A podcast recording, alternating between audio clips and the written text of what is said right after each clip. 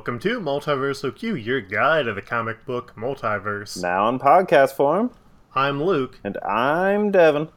and this week we're talking about Heroes Reborn. part one of our two or three part series. I mean, we covered the first six issues of all the books this week. We can probably tackle the next six issues of all of them next week, but Mhm. you know, there's a lot of wrap up stuff with Counter Earth, so we'll we'll suss that out, or at least cover the uh, Exiles after. Yeah. I think it was last year during that uh, Amazon digital comic sales, like, oh, you know, we're eventually going to need to cover Heroes Reborn for Exiles. I'll buy all the collections on Amazon. Yay. And I did. And then we had to read them. And, like, Heroes Reborn has a reputation for being very, very bad, and.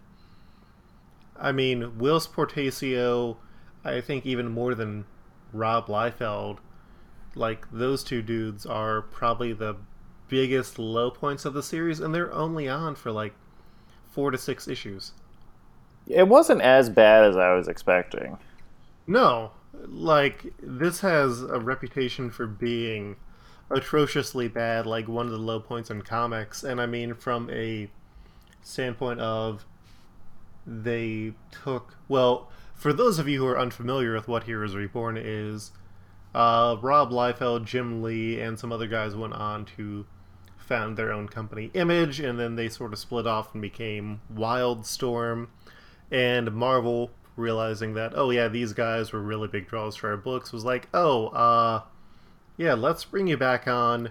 We've got this event coming up with uh, onslaught and we'll be able to use this as a relaunch point. and so they gave four of their books to people who had essentially stabbed marvel in the back which had a lot of animosity Yes. I was reading about some of the history of Heroes Reborn. I'm like very confused now on what Heroes Reborn was supposed to be. Because I kept reading there was supposed to be like a reboot of sorts. And that people didn't like it, so then they went back on it. But then only like half the books actually went into Heroes Reborn status. yeah because they couldn't send in mutants to face down onslaught except scarlet witch is there Yeah, and she's still weird. technically a music mutant then. But she's an Avenger. Though I'm not sure if she was actually caught up in the blast because it was sort of there's a lot of weird stuff that like you have seeds planted for and then the entire team gets or like almost all the teams get shifted off after the sixth issues of the books Mm-hmm. and so a lot of the stuff doesn't get picked up. But uh, Rob Liefeld, the famous The Rob, uh, took over Captain America and the Avengers, and then Jim Lee took over Fantastic Four and Iron Man. And like, Captain America is sort of infamous, and the Avengers is sort of infamous because there's like the long leggy uh, Enchantress pick but none of the stuff here was like it wasn't that famous Captain America Rob Liefeld pick. Yeah. And I mean, I understand why people like Rob Liefeld's art. I've already got the images put together for the uh, image gallery here, and it's like, no, this is like getting across what it needs. It's like telling the story visually. It doesn't look super pretty, and it's not really well designed, but A lot of the art in want books don't look good. But if you wanted like high action and uh, like explosions and simple to follow stories, you get that. Oh yeah. So I mean, it fits what the audience was wanting, or at least what they thought the audience wanted. And uh, so first, we're tackling Captain America's number one through five because there is not a really good reading order for this. I tried to find one Oh, online. no. Yeah. I tried to find one online, like I've used them in the past for like Age of Apocalypse or some of the other big events, and here was just like Captain America 1 through 6, Avengers 1 through 6, uh, Fantastic Four 1 through 6, Iron Man 1 through 6, and it's like, no. So, like, the first time I read them, I did one issue of each in Captain America, Avengers, uh, Fantastic Four, and uh, Iron Man. shoot yeah iron man and like that was an okay reading order but like the first five issues of captain america lead to him sort of joining the avengers and then the last one was like oh rob found out that he was being taken off the book let's let him do what he wants, but it also weirdly has a tacked on like three page conclusion to a tie that had all the other books in it in their sixth issues. So Mm-hmm. I'll be putting that reading order online as a separate page. That way we get that sweet, sweet SEO. Well, then I actually did the opposite since I read. I tried doing it more in like what would be a trade, so I tried doing like the first six issues Oh God. and switching. Yeah, that was a mistake. Yeah. Because like the Hulk is introduced in Iron Man, and then he shows up later, but like a whole bunch of stuff has happened with him that they keep talking about, which is like I have no idea what that is. And then you read Avengers, like, oh, this is what they were talking about. Yeah, I, I feel like if you're doing something this big, there should have been some more editorial control, but editorial control is never really something that uh, this team seemed concerned with. So, Captain America 1 through 5 had story, art, and edits by Rob Liefeld, with plot assist by Chuck Dixon. Uh, the technical writer was Jeph Loeb, with inks by Jon Sibal and Larry Strucker. Colors by Brian Haberlin and Andy Troy, with extreme color on separations, and Richard Starkings and Dave Lanphear on the letters. And we start off with Steve Rogers being this man who's dreaming of Captain America, but when he wakes up, he's just this dude living in Pittsburgh who really, really loves America, and he has his wife Peggy and their son Rick. And as he goes to work, he hears about the violence of the World Party, which is a neo Nazi group. And also on the way to work, he is spotted by this old black man who recognizes him, but he tries to ignore it. And at lunch, Steve talks about these dreams that he's having of him in the costume, and one of his co-workers ends up calling someone unknown on the phone. and then at the end of the day, he falls asleep watching the America channel, I guess, and he dreams of being in the costume again. Elsewhere in Philadelphia, Rikki Barnes is confronted by her brother John and his pal Gus, and they are at least punks at this era. Like, they never really explain if they were white supremacists at this phase or if they got like mind controlled into being even worse people. But uh, Rikki isn't down with the two guys going to the World Party meeting. She tries to stop him and is overpowered. Meanwhile, we see Masterman, aka Alexander the Great, who is the leader of the World Party, who survived World War II, and who has been informed that his agents have found Captain America, and he wants to get Captain America's shield. He then goes to speak to the World Party, and a lot of the stuff here is like, oh, yeah, this is the shit that Trump was saying. That's. That's unfortunate. Well, no, I mean, that's fortunately time that it's, like, relevant, but it's unfortunate that it is relevant. you Yeah. know? Oh yeah. And so at this uh, rally is also Secret Agent Hunt, who works for S.H.I.E.L.D., who finds out that they have nukes and prepares to dial it into S.H.I.E.L.D. But this is super weird because they're meeting in a church, they have nukes. This is like an old looking church building, and somehow they have these nukes that are underneath this like hundreds of year old church in Philadelphia. Yeah. There's some stuff that did make a lot of sense. But you know, you, you sort of go along with it. And uh, he gets captured by someone.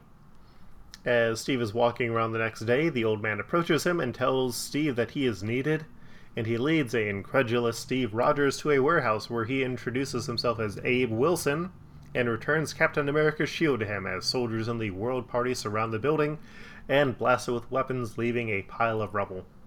And then Captain America comes out of it with his shield and with his shirt and clothes all ripped. And he single handedly takes out the soldiers, but Abe Wilson dies in his arms. R.I.P. Rip. Abe Wilson. Mm-hmm. Elsewhere, the SHIELD helicarrier, Nick Fury is informed that Captain America is awake. Steve then rushes home to find that his wife and son are unresponsive and he panics.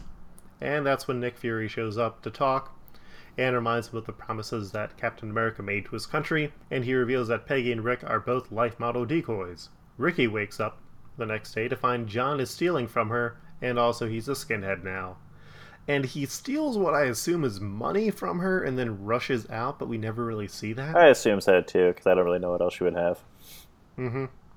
Meanwhile, uh, Sam Wilson, aka the Falcon, who is a fighter pilot, gets a message that his father has died.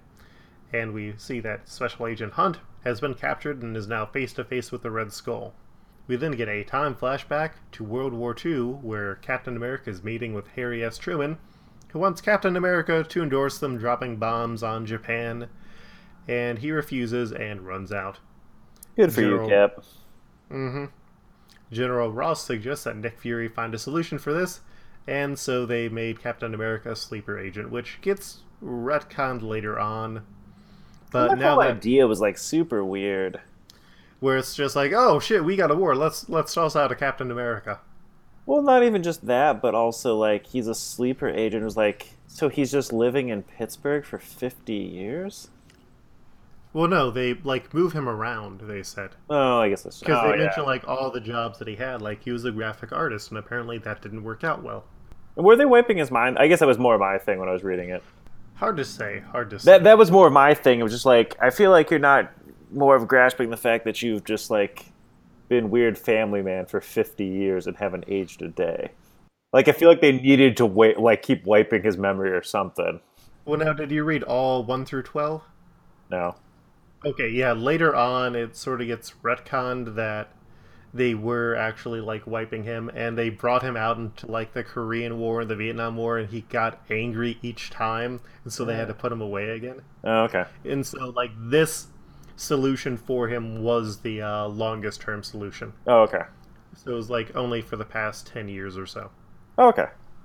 hmm Now I read all of Iron Man and Avengers. Yeah, that Avengers gets pretty good once Yeah, it does. Simonson comes on as the writer.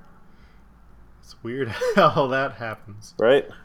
hmm So now that uh, Captain America is back in the present day, Fury offers to let him sleep again or to come back to Shield, and he agrees to do so on his own terms.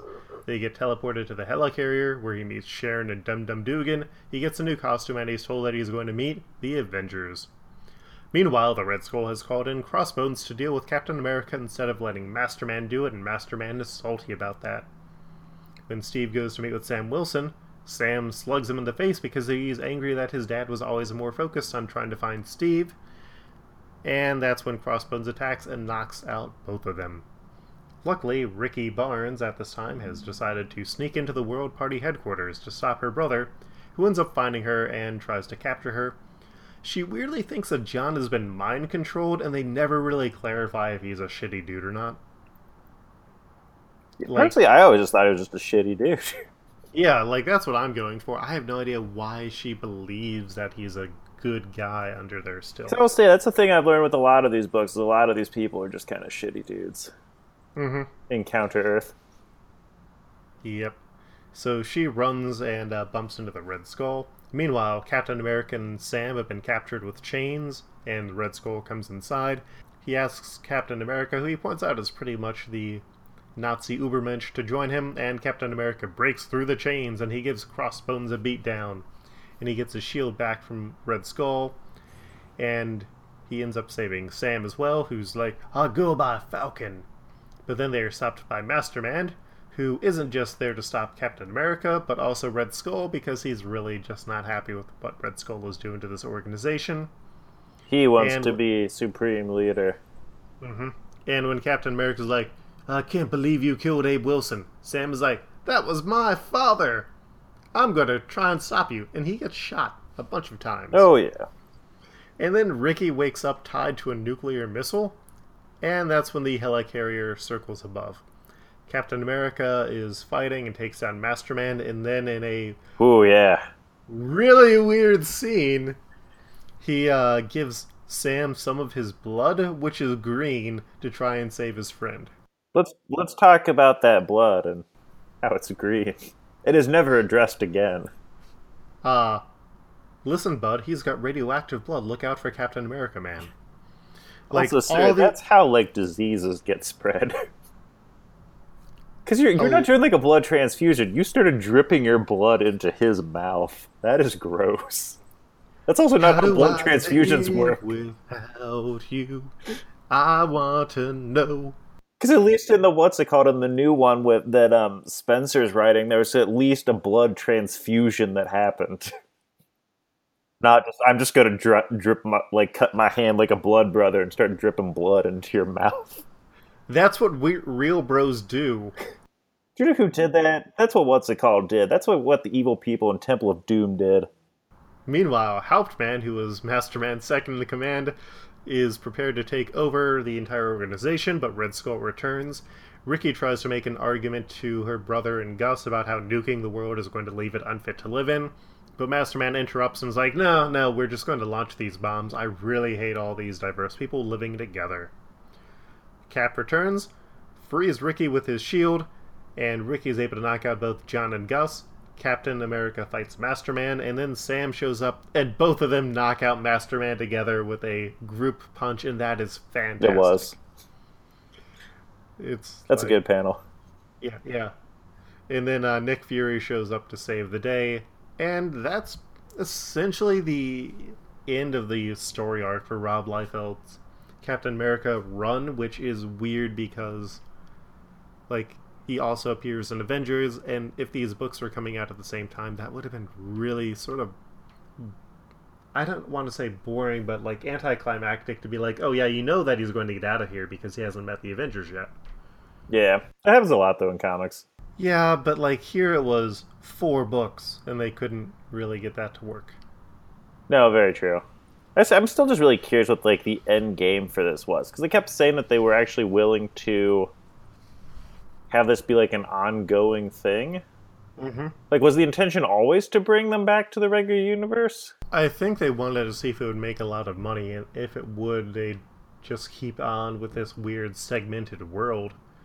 Yeah, Because like, because like I have some of the Spider-Man issues from the exact same time, and it kind of like mentions, oh yeah, the some of the heroes are missing. well, yeah, and this was what led to the Thunderbolts Yeah, because you suddenly had no Avengers, no Fantastic Four. yeah, no, like that was great, but like, will we have continued with that? I don't know. Mm-hmm. That would have just been a really weird Marvel universe if this had just continued. It would have been kind of great though if you kept on having like really, really well-regarded uh, creators like coming onto the books and taking over for like Lee and Liefeld's world that they had made, and it's like, yeah, it started off really weird, but this is like some of the best stories that we've had in ages. Well, actually, I was reading a thing. Apparently, it was Jim Lee. Uh, that was because Jim Lee wouldn't stay on is the reason that they dropped it.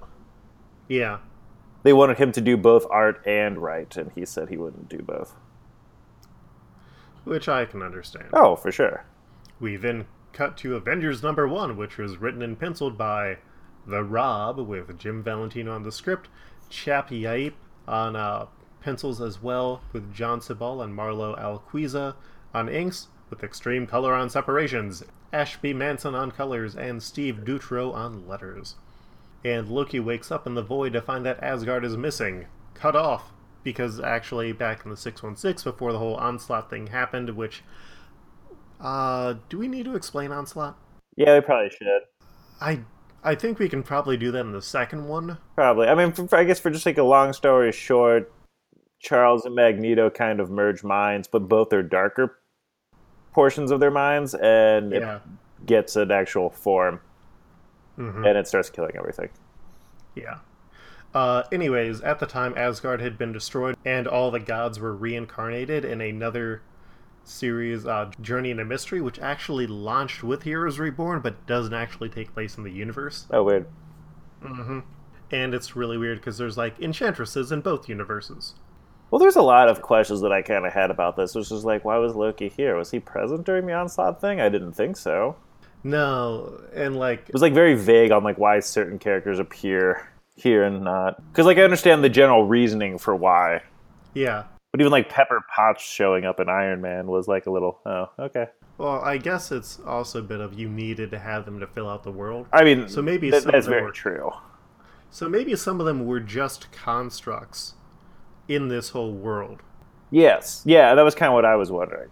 Yeah, we can see if they ever discuss that because there's the Heroes Return miniseries. So Mm-hmm. maybe that'll be part three. Oh, should we even just mention like what even this universe is? Oh, you mean how it's uh, Franklin Richards, the Omnipotent Son's uh, universe that he put together when his parents and like some of the greatest heroes died? Yeah, That's it. that's it. Mm-hmm. Well, that's probably something we should mention. Nah. So Loki decides to try and find Thor and kill him, which leads him to Norway, where a shield dig has uncovered Thor, who is frozen in ice. You know, like Captain America normally is. and it turns out they were just looking for his hammer instead. Loki tries to destroy the ice, but it is protected. And meanwhile, Donald Blake, who is leading the excavation, calls the Avengers, a name which Loki remembers for some reason and hates. Uh, meanwhile, in New York Harbor, which is where Avengers Island is located, Wanda the Scarlet Witch spends time with her teacher, Agatha Harkness, and here Wanda is like really weirdly characterized because she's like a very much a girly girl. And she has her headpiece that I hate. Ugh. Yeah, I hate the one that uh, goes all the way through the chin. the cat breading one. Yeah, it's like it looks so dumb. It was like, remember how great it was when you just cut it off and it just kind of became like a fancy tiara? Go back to that. And I'd assume this is because there was never a Magneto in this world and no Pietro. Yeah. Uh, Loki appears and she's able to sense him, so Loki's like, oh, well, I, I don't want to be caught. So we get to see some of the other members, including Swordsman, who nobody cares about. Hawkeye, who is mysterious, like we never see his face, and apparently Loeb and Liefeld plan to make him turn out to be Simon Williams, who normally turns into uh, Wonder Man? Wonder Man, yeah. Except that nobody told those plans to Walter Simonson, so they never got followed out on. Nice. There's Hellcat, who sort of looks like Wolfsbane because Rob Liefeld has one design for animal people, Mm-hmm. and here she's like a cat person. Yes. And there's also Vision, who is a shitty version of the Vision, and there's Captain America. Meanwhile, Henry Peter Gyrich, who is the yeah, our boy, who is the liaison, is showing Nick Fury the base, and he's unhappy about this freedom that they're going to have. And that's when they get the call that Thor has been found. Wanda tries hitting on Vision, but it turned out he was asleep when she tried to do it, so they go on a journey to meet the other members, which are Hank Pym, who has created Ultron, and his shitty son Ultron. Janet comes in, criticizes Wanda's costume, which does look awful.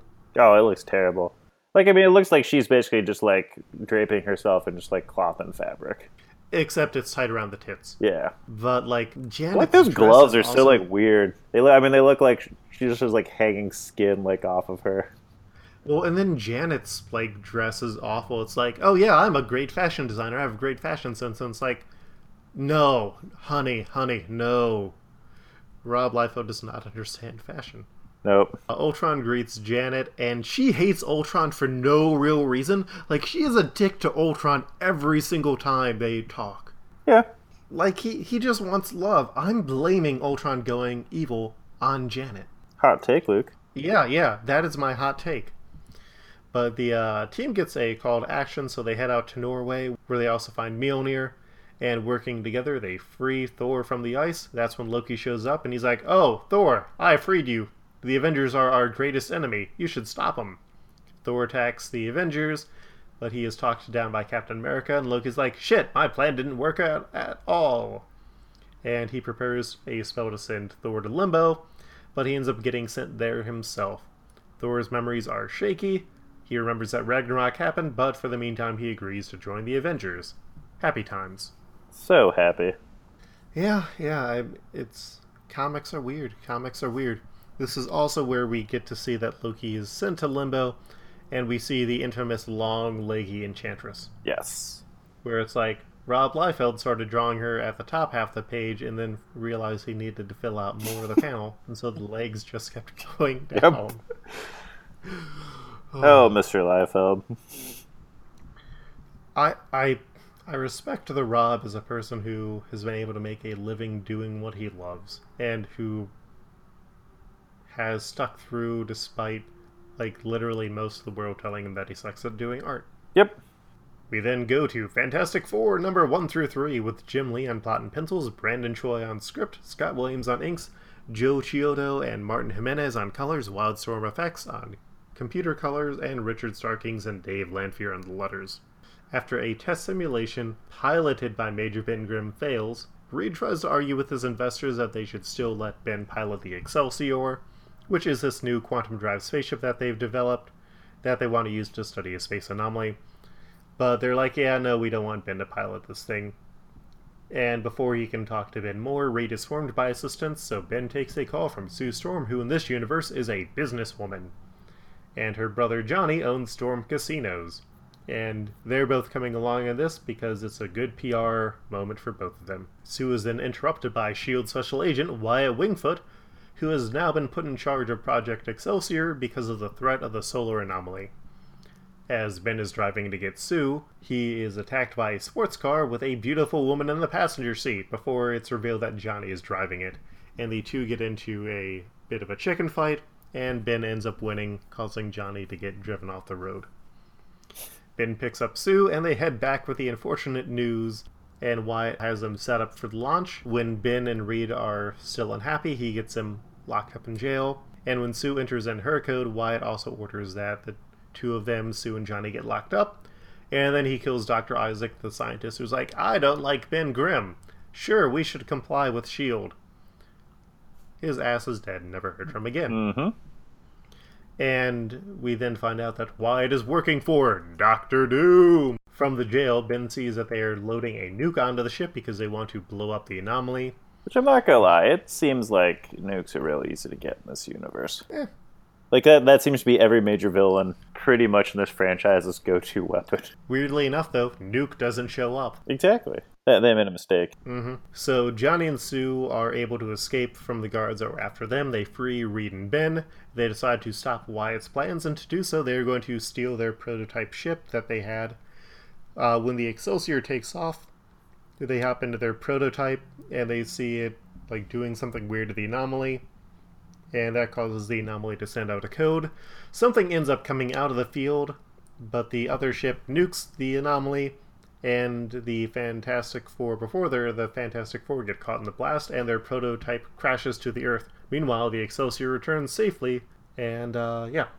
So Johnny wakes up in the Caribbean Sea, explodes into flame. He finds Reed, who is stretched and pulled across the beach, and he was lucky enough to save the black box.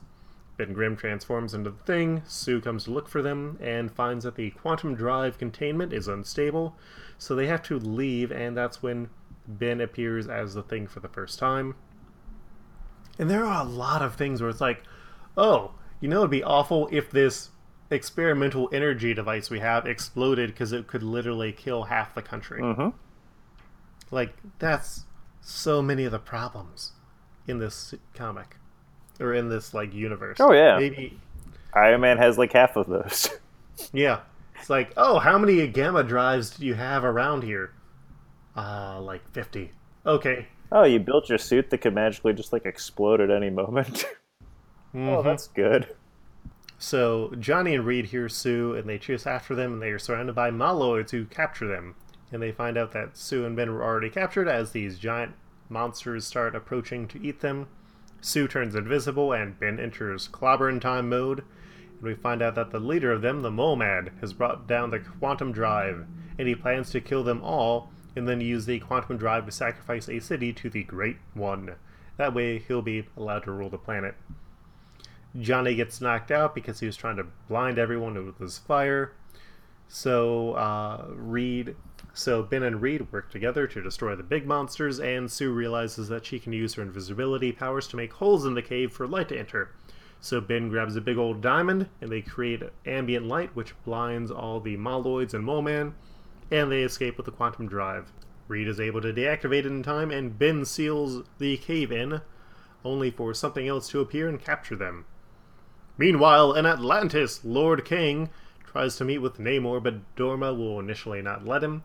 You find out that a plague has been affecting and killing Atlanteans, and when another Atlantean starts dying, Krang bursts into Namor's chamber. Krang blames the land dwellers, and they prepare to invade. Back with the Fantastic Four, they find themselves in white costumes, and that they are being observed by S.H.I.E.L.D., and they break out only to find they are in a helicarrier, and they are captured again. They are brought to Nick Fury, who Ben recognizes, and they try and talk, but that's when Namor has invaded New York City. Reed wants answers, and Fury confesses that Wyatt Wingfoot went rogue, and he wanted to make sure that they were also not rogue. They agree to help them, but they want to be their own team, and they decide to go as the Fantastic Four, using some tape to quickly make a four logo, Yep. which is some good costume design Oh, for yeah. only having black tape. And when they attack Namor, he toots the horn, awakening Giganto. So the Avengers show up to help and fight Giganto, And Sue tries to talk Namor down, but the other members of the Fantastic Four thought she was trying to calm him down so they could catch him, and he turns on them. Ben, meanwhile, tries to help in a fight, but is attacked by New Yorkers and gets knocked out. Namor resumes his attack, but that's when Captain America shows up, and since they fought in World War II as buddies, Krang realizes, oh shit, my plan is turning around and it might backfire on me, so I've got to do something different. Ben wakes up and finds himself in Alicia Masters' gallery, which she has uh, turned into a makeshift field hospital, and Ben admires her for doing that and for her bravery, but Ben's like, I got a monster to crush.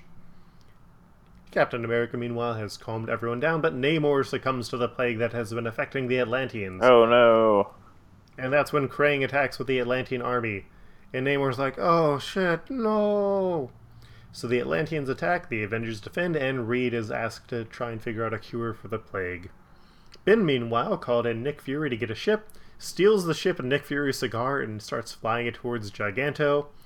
Reed, meanwhile, finds out that the plague is actually sea wasp venom, and he's able to make a cure really simply. And it's like, Namor, how did your scientists not figure that shit out? I assume sea wasp must be like a very common thing. One would expect it. Mm-hmm. Sometimes Namor doesn't think things through. But like he has scientists, so I guess if it was Krang who was in charge, he could have been like, "No, it can't be sea wasp venom." Actually, here it's probably like this, Luke. It's like the new Planet of the Apes movie. Krang is just Woody Harrelson. Oh no! Yep. Why Cookie Woody Harrelson? So Namor gets on his uh, bullhorn now that he's recovered, and he calls his soldiers to arrest Krang, and the day is saved. The paparazzi love the Fantastic Four, and for the meantime, they have to cut their business ties like politicians are supposed to do. And the Fantastic Four are declared heroes, and Wyatt Wingfoot is missing. we then go to Avengers numbers 2 through 3. In the Nether Realm, Loki agrees to work with Enchantress, who wants Scarlet Witch uh, because Enchantress thinks that Scarlet Witch is her daughter. And sure, why not? Yeah, yeah. Wanda's like the opposite of Wendigo in Exiled. She is everybody's daughter. Writes down notes for Exiled. And Jen doesn't listen to this podcast. Though you also don't listen to this podcast. That's true. Yeah. But I know what's said on it because I'm on it. And you don't have Jane Wendigo's memories. So hmm. True. So Gyrich isn't happy that the team enlisted Thor and uh like they didn't consult him at all. Vision and now Ultron 2 are trying to examine Mjolnir, and Thor gets tired of being tested all the time. Meanwhile, Janet, Wanda, and Hellcat go shopping because women.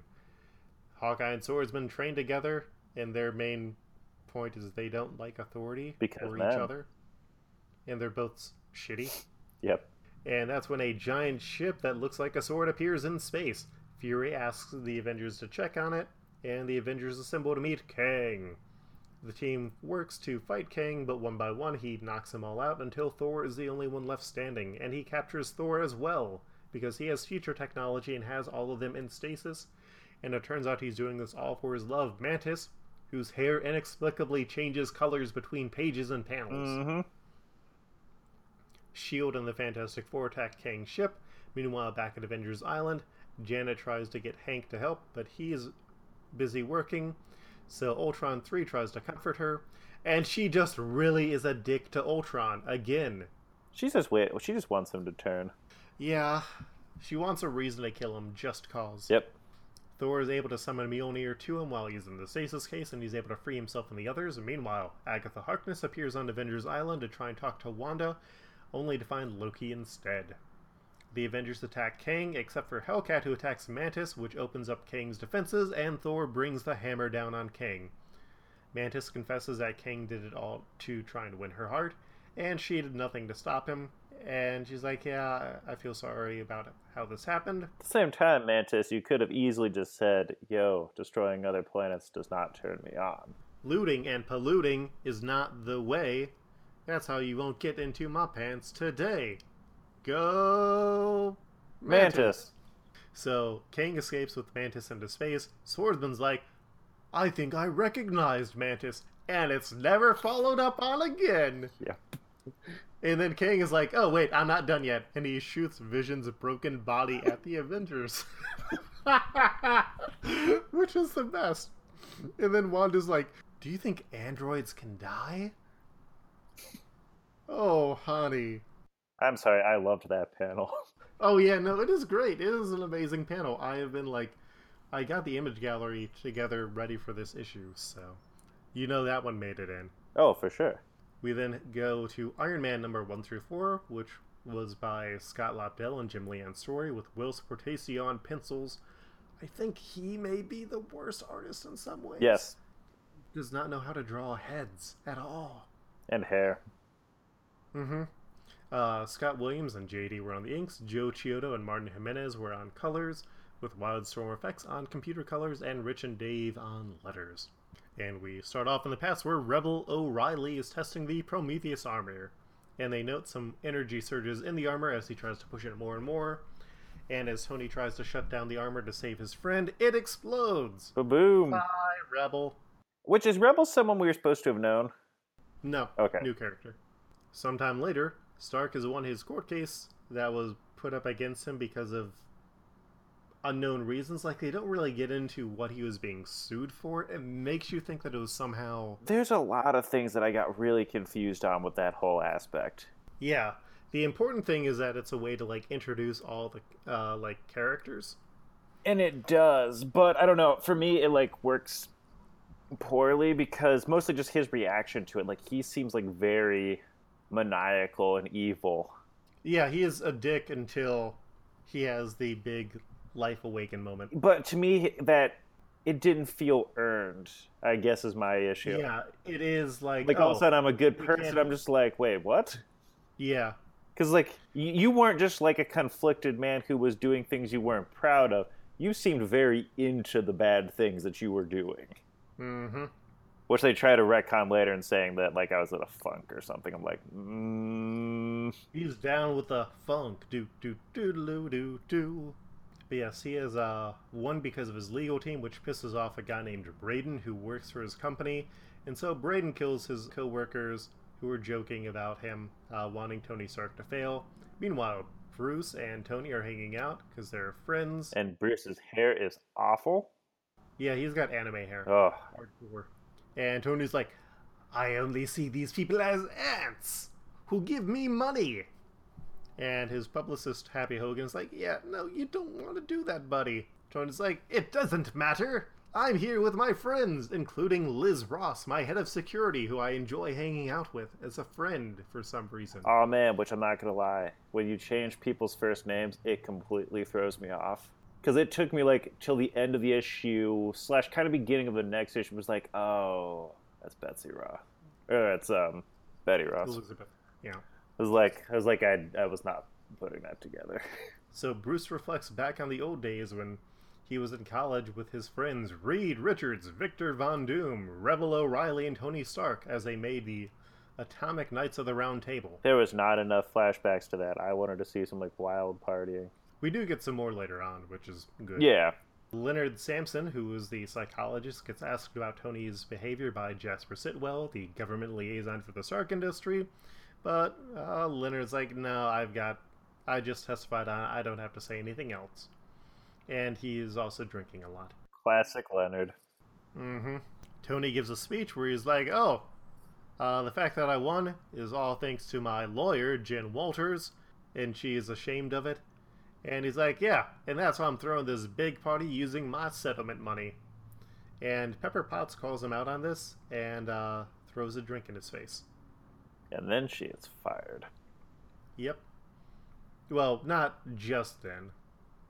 Uh, meanwhile, Braden has allowed Hydra to come into the Stark building where they plan to breach the gamma reactor that nobody else knows about in here except for Bruce, who is uh, trying to calm Liz down because she let Tony get a drink thrown in his face.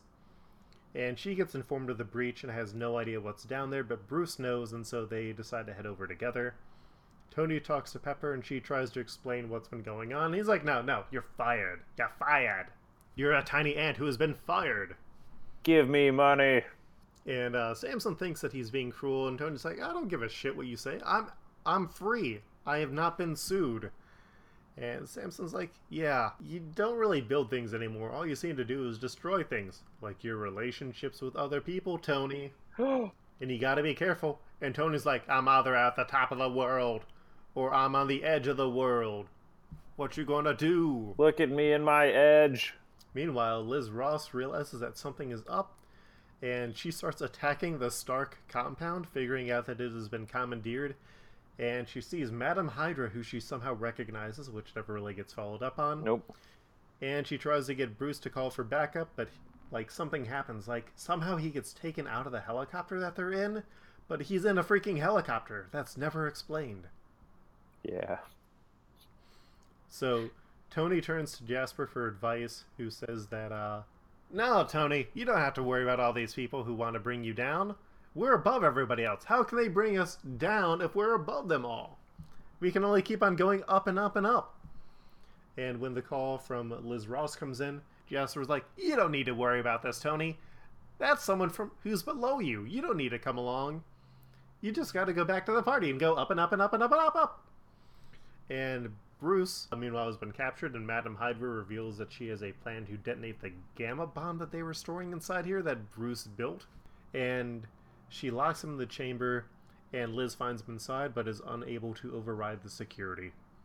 Which is not good if you're the head of security and you're unable to do the, the override. Which I was very confused because wasn't uh, with the whole Braden thing letting them in. It was like I thought Bruce was the one who was letting him in.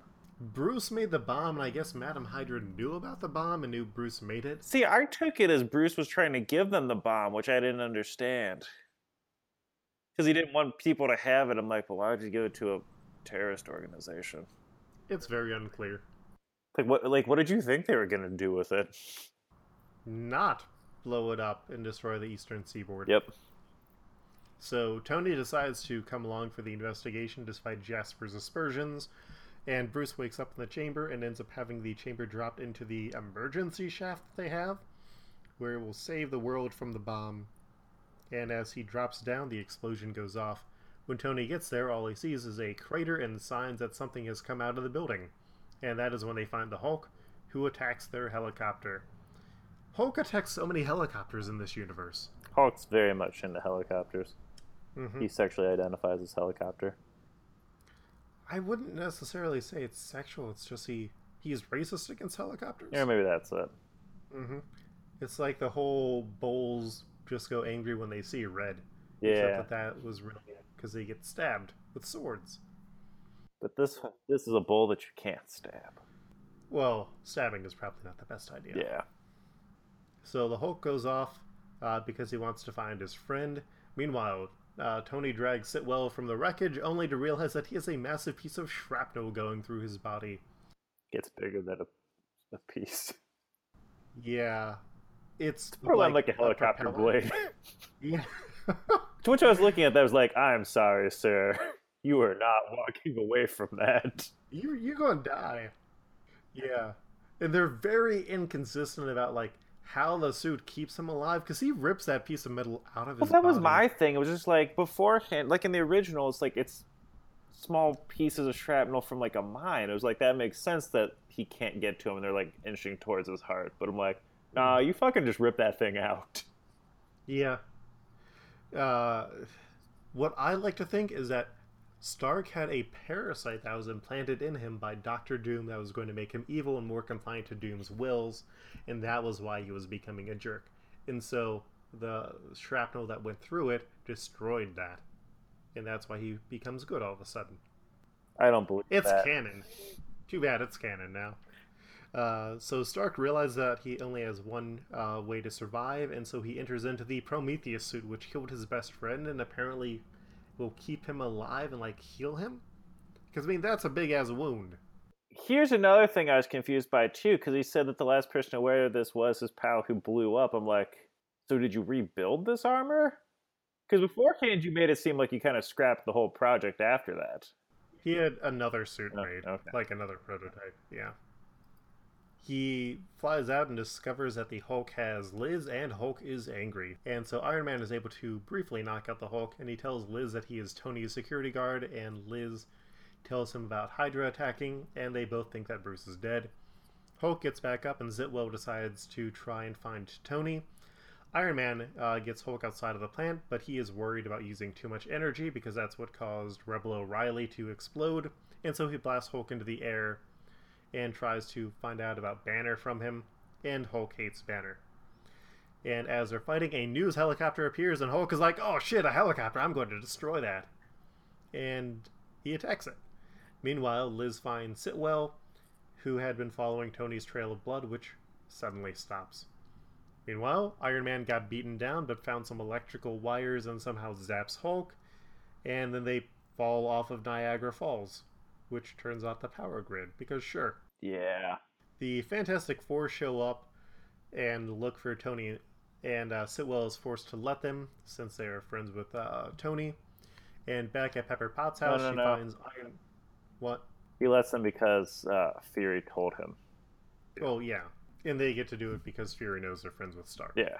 So back at Pepper Potts' house, she finds Iron Man, who she immediately knows as Tony. And she dyed her hair blonde. Yep. And he needs energy, so she gets some jumper cables and a battery, which restores him. Which I'm not sure. Let's let's go with that. I mean, well, I mean, you say that at the same time in original Iron Man, he basically just fucking plugged his suit into the wall, and that was good enough. The suit makes very little sense. Oh yeah. Oh yeah. Yeah. Elsewhere, uh, with Hydra, Whirlwind appears, and I love him because he's this sort of loser goof. Like he mixes up the time that he was supposed to come to them, and later on he's confused by what organic eggs are. Yeah. Which props to the 1990s. I didn't really think that organic eggs were a real big thing back then. hmm And good on you, Pepper, for eating them. And so Pepper drives to. Why would her refrigerator be on the second floor of her house?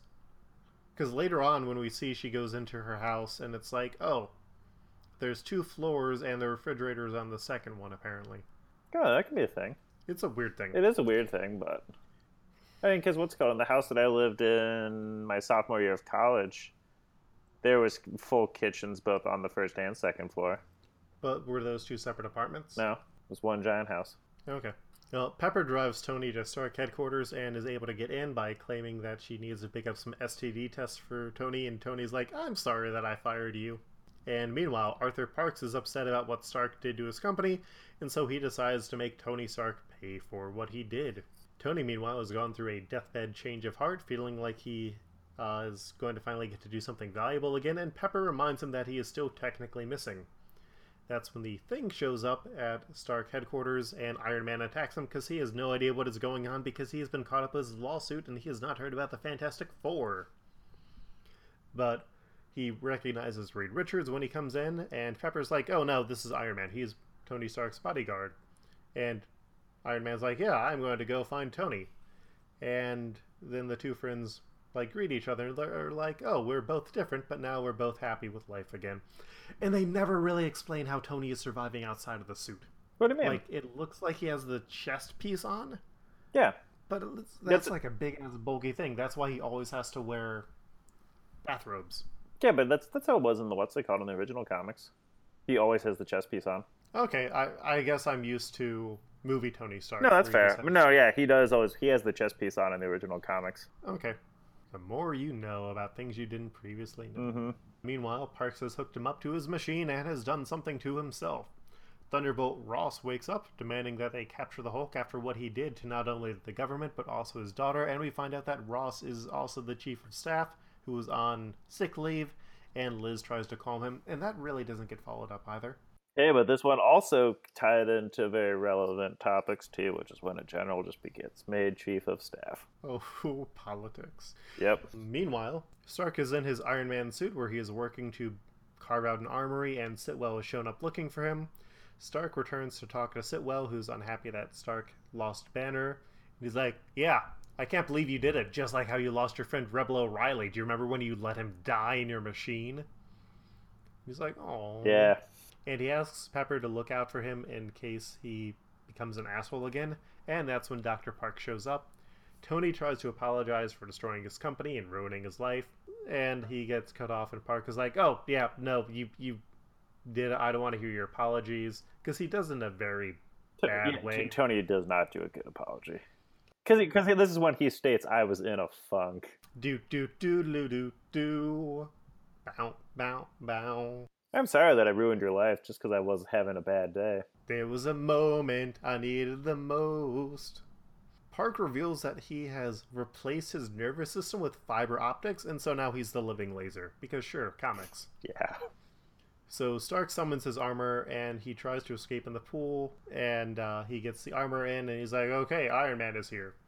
Meanwhile, Bruce calls uh, Dr. Samson saying that he is still alive, and chronologically, or like according to the caption, this is supposed to take place after Avengers 4 through 5, but I feel like it actually takes place before. Oh, yeah.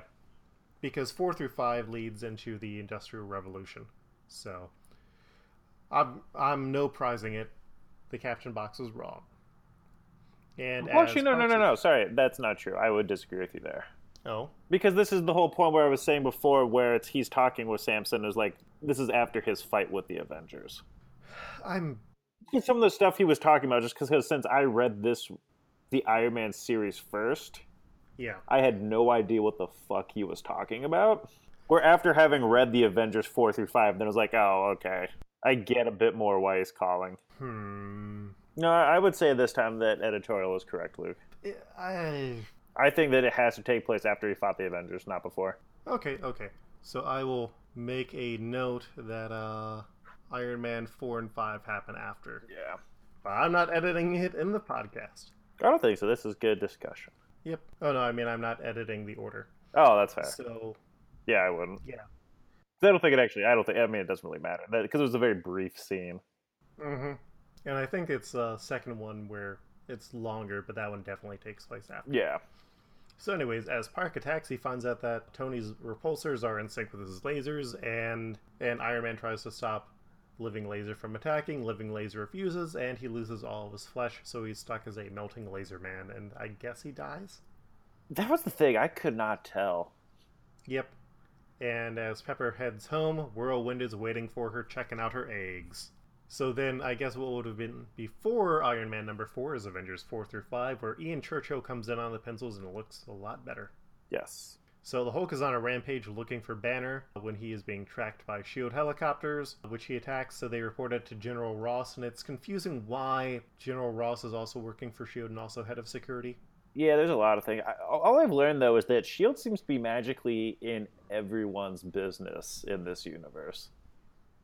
Like, bam, shields, Shield liaisons like here and there at this, every Stark company with the Avengers. You mean like Phil Coulson in the Iron Man movies? to an extent, but that was after he became Iron Man. No, because he kept trying to meet with Tony Stark the entire time. Yeah, that was after the whole Iron Man incident happened, though, Like after, because he wanted to debrief on the whole everything that went down with him in the Ten Rings. um, Because he says that he says that we needed to, to debrief you. Uh, okay, well, I haven't seen it long enough, so I'll defer to you on this one. Back at the base, Hank and Ultron 4 are looking at the Vision who has stopped working. Hank Pym is shrunk down inside the Vision, and Jana comes looking for her husband, and Ultron lies and says that Dr. Pym is not there.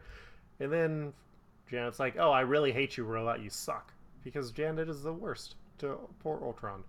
Hulk, meanwhile, is being approached by Loki, who has turned into a bird, and he's like, Hey, Hulk, look at Avengers Island for him. And then he returns to Agatha Harkness's house where he, he has turned her into a tree, which is horrifying. Yeah. And back at the Avengers Island, we see that Enchantress is talking to Scarlet Witch in disguise as Agatha Harkness. And in the Bowery at a bar, Thor is getting hammered. Cap and Swordsman are training together while Hawkeye is on monitor duty, and Hellcat is trying to figure out who Hawkeye is. And that's when Hulk shows up looking for Banner. Swordsman gets his ass beat, Hawkeye gets his ass beat, and then Captain America gets trounced as well. Thor comes in and they have like an entire issue long match where they're evenly matched until uh, Hulk knocks Thor out. He tries to lift Mjolnir, but is unable to. Shield shows up. They find that there's a gamma core at the Avengers base that is going to go off. And yeah, this is where I was like, they need to stop building gamma cores and putting them in places. For real. And so Thor and Hulk continue fighting through the building, which eventually ends in the lab where Vision was with Hank still inside. And Hulk has knocked out Thor, and the entire Avengers Island has been destroyed. So we then have Iron Man number 5, where Ryan Benjamin comes in on pencils with Saleem Crawford and JD, and uh, Tom McWeeney on arts. And the pencils was- also got better here. Yep. And we see that uh, Whirlwind has captured Pepper and Tony Stark is facing him down, and he knows all about who Whirlwind is. And we flash back to Iron Man earlier in the day, who's looking for signs of the Hulk. Liz Ross is waiting for him and threatens Iron Man because Tony never really told him about Iron Man before. Iron Man insults her ability to protect a banner, and so she just walks off in a huff, or I guess walks and then swims off because she was on a boat. Yep. And Tony tries to call Pepper only for Whirlwind to pick up and demand that uh, Tony Stark comes in and sees him alone, and that's when Whirlwind attacks.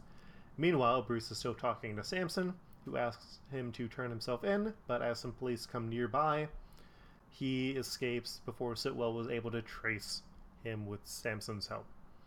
As Tony faces down Whirlwind in hand to hand combat, he uses magnesium flares to blind Whirlwind, which would have also blinded Tony Stark. Oh, yeah, for sure. And honestly, probably like permanently. He also like drops some force field balls to protect Pepper, and then he runs away again. And he opens up a kinetic intake converter, which absorbs energy. So when Whirlwind gets stuck in it, the more he tries to like struggle, the more it absorbs him, and he like either dies or gets sucked into another universe or something. I, yeah, I kind of assumed he died. hmm And elsewhere, we see Madame Hydra talking to her boss, the Mandarin, who orders her to not kill Tony Stark. And after, Tony talks about his legacy and how it has only gained him enemies, and Pepper's like, Yeah, but you did good bringing together the Avengers. And he's like, How did I do that? And she's like, Oh, you did it like. And then she sees that the Avengers Island has been destroyed. To which I agree. When they when I was first reading this issue, I'm like, yes, please, Pepper, please continue that thought. I would like to know. You know, you put in that gamma charger that. Oh. So we then go to Fantastic Four, number four through six, which kept the creative team. In New York City, Johnny is trying to buy toys of himself, and he even does an ad for them later on, which is kind of oh, amazing. Oh yeah, But he has to rush out because he's both recognized and then he sees an emergency flare. Ben is meanwhile trying to find Alicia and bursts out of a car when he sees another short haired redhead. And it turns out that everybody in this universe pretty much wants to fuck the thing. yeah. And they get together, like all the Fantastic Four gets together, and Reed's like, Oh, I may have found some information based on the analysis of the anomaly. And I think the thing that we're looking for landed in Wakanda. So let's go there. And Sue's like, Oh, well, I know the king of Wakanda because I'm a businesswoman.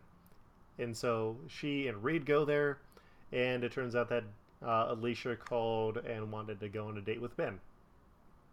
Meanwhile, Ben and Johnny are trying to figure out his dating plans when Wyatt Wingfoot, looking much more disheveled and sort of looking like Hobo Namor in a way, Mhm. Sue and Reed meet T'Challa in Wakanda, and he gets into his costume as Black Panther, and they set off to find the anomaly and are attacked by mutated lizards that pretty much look like dinosaurs that have been picking off his soldiers. A bomb goes off, and Sue and Reed are barely able to escape with T'Challa, and they find a aircraft where Wyatt Wingfoot is waiting. They break into the plane and are hit with neurodisruptors. Wyatt is ordered to bring them back to Latveria by his boss, Doctor Doom. Back at the base, Johnny and Ben try and find out what happened to Wyatt, who explained that he was replaced by a doppelganger space alien, and neither of them believe him. Uh, he wanted to warn Sue and Reed about a trap that was laid for them in Wakanda, and he's like, "Oh, well, it's probably too late, so we should probably go and save them from Doctor Doom." And we find out more about the Atomic Knights and how they all wanted to build this super armor suit together, but what they were going to use it for caused them to fall apart. And so when Doom tried to make his own, it exploded, he got burnt, and that's where Doctor Doom came from. And Doom reveals that he now has the Silver Surfer and he's trying to channel its energy, but there's too much power. So Doom plans to force Reed to help him figure out how to get the energy out, or else he's going to kill Sue. Luckily, Black Panther is there to help, and he briefly tries to free Sue and Reed, but they get captured again, and Black Panther runs out. Doom orders Wyatt Wingfoot to catch him, and Wyatt's like, But I want to see the experiment. And Doom's like, Nope. And so Wyatt's like, Okay. And then he messages on to his communicator to tell his friend Jafar to prepare. And Jafar's like, Understood, Clert. And I was like, Clert. Super Scroll. I know. I was just doing a gasp for dramatic effect, Luke. Oh, I thought you said who. Oh, it was a gasp. Meanwhile, Johnny Ben and Wyatt Land fight some Doombots and meet up with Black Panther, who verifies that this is the real Wyatt Wingfoot. Reed finishes his work on the machine, and the heroes meet back up, and Doom accuses Wyatt of betraying him, which gives the other Wyatt the chance to gain control over the power transference device, which turns him into the Super Skrull, because he's full up on that cosmic juice. With the cards laid out on the table, they realize they all have to work together and stop the Super Skrull, who explains who Galactus is, how he, he destroyed the Skrull homeworld, and they want to get revenge. And he needed the Power Cosmic to stand up against him. Shield approaches to help, and the Fantastic Four continue to try and work with Doom to solve the solution. Reed wants to revive the Silver Surfer, which will require Doom's help, and they are able to restore him to life. Silver Surfer and Super Skrull face off as the castle around them starts to collapse and it is ripped apart in the explosion. And Surfer is the only one who remains as the Fantastic Four escape home. Meanwhile, Doctor Doom sees the destruction of the Hulk on Avengers Island, and he runs a test on the Hulk and somehow is able to use a computer to see what the Hulk would look like without gamma radiation. And he's like, oh, it's Bruce Banner. I guess I'm going to see all my old friends fight, and then I'll take over from the wreckage. And that starts off the Industrial Revolution. We then go to Avengers 6, which had Ian Churchill taking over for pencils. Bruce snuck into the Fantastic Four's base because he needed their help turning off the Avengers Island core. Meanwhile, in S.H.I.E.L.D., they want to spend this, and Fury is like, nope. And they find the Avengers in the wreckage. Hawkeye and Swordsman are left in critical condition. Loki, meanwhile, is watching Fury, and I guess Fury is able to see him somehow. But nobody else can. That's because Fury's magic and can pretty much do whatever the hell he wants. I'm assuming it's some spy thing. It'll let you to see like ethereal forms. He's actually a life model decoy the entire time. Yeah, No, like literally, he is a life model decoy the entire time. interesting. Yeah. So the Fantastic Four show up with Bruce, and they find that Thor was knocked out, and the thing is able to wake Thor up, but Thor is not happy. Iron Man shows up to talk to Fury and wants to stop the gamma reactor, and he threatens to take down S.H.I.E.L.D. if he needs to. And then Iron Man finds the thing has been tossed into the air, catches him, and runs into Johnny, who tells him that Bruce is alive. The Avengers join in, and uh, Hellcat recognizes that Bruce is the Hulk, and Cap tells her to stand down. But as they run towards the core, the radiation that is ambiently around them turns Bruce back into the Hulk. Which then leads into Iron Man number 6, where Hulk reminds us that he just wants to be left alone, and Loki is meanwhile messing with Fury, but no one else can see him. And the Torch is trying to prevent the disaster from getting worse by venting the heat from the reactor by absorbing it and then releasing it up in space. Sue, meanwhile, is able to get uh, the Hulk to stop for the time being, and Iron Man, with time running out, wants to direct the energy through the core of the Earth, which makes Reed suspicious. Uh, suspicious because that's like a very advanced idea, Mhm. and he's confused on why Iron Man would know to do this. And with all the radiation, they're having trouble uh, getting into the building, and they need Hulk to help out. So Iron Man makes an impassioned speech and lets Iron Man save Thor and the Thing, who are briefly trying to open this giant geary door to get to the core. Hulk is able to open the door, briefly sees Onslaught, but he is able to get inside. Iron Man tells the other heroes to leave, and Johnny uses the last of his strength, removing the heat as the core falls to the center of the earth and a heavy rain starts to fall, and we don't see what happened to the Hulk here. Which leads us to the last issue we are covering today, which was also Rob Liefeld's last issue, which is Captain America number six. Uh, Captain America and Cable, you know, from X Men, you know, who Rob Liefeld co created, are facing down MODOK, Baron Zemo, and AIM. And Cable narrates about how he really doesn't want to have to tell Captain America where he came from, but he's also not sure how Captain America's alive. But this is sort of reminding him of the real Captain America. Cable takes down MODOK with a psychic attack, and the issue is pretty much Cable narrating Captain America fighting. It ends with Cap warning Zemo to tell Red Skull that he's coming for him, and everyone is rounded up. Cap tells Cable that he wants to introduce him to the Avengers, and Cable's like, Wait, the Avengers are. And then he gets flipped through time again because that was apparently going on. Yep. And then we had like the three page wrap up of the crossover, which is pretty much Captain America, Iron Man, and Thor being like, hey, Nick Fury, you know how S.H.I.E.L.D. was paying for the Avengers? You don't have enough money for that, so now we're going to pay for it. And that's the end. So that was the first issue of all four of those series. And, uh, yeah, we'll cover the second half, which is when new creative teams come on for almost all of them. But yeah, it's not as bad as I thought. I though thought Lee stayed on for all of them. Uh, except for Fantastic Four Oh, okay. and Iron Man. And yeah, I mean, it's not as bad as the reputation leads, and it definitely gets a lot better in the second half. Yeah, no, like I thought it was a fine start. And then we won't be covering the 13th issues of all the series because those are not available online. Bastards. Yeah, well, that's a crossover with Wildcats or Wildstorm, one of those two. Oh yeah. Yeah. that makes sense then. Yep. 'Cause I have one of them too, but it's not even the one that we would need to be covering. Which I one? have a, I have a random issue of X Men meets Wildcats.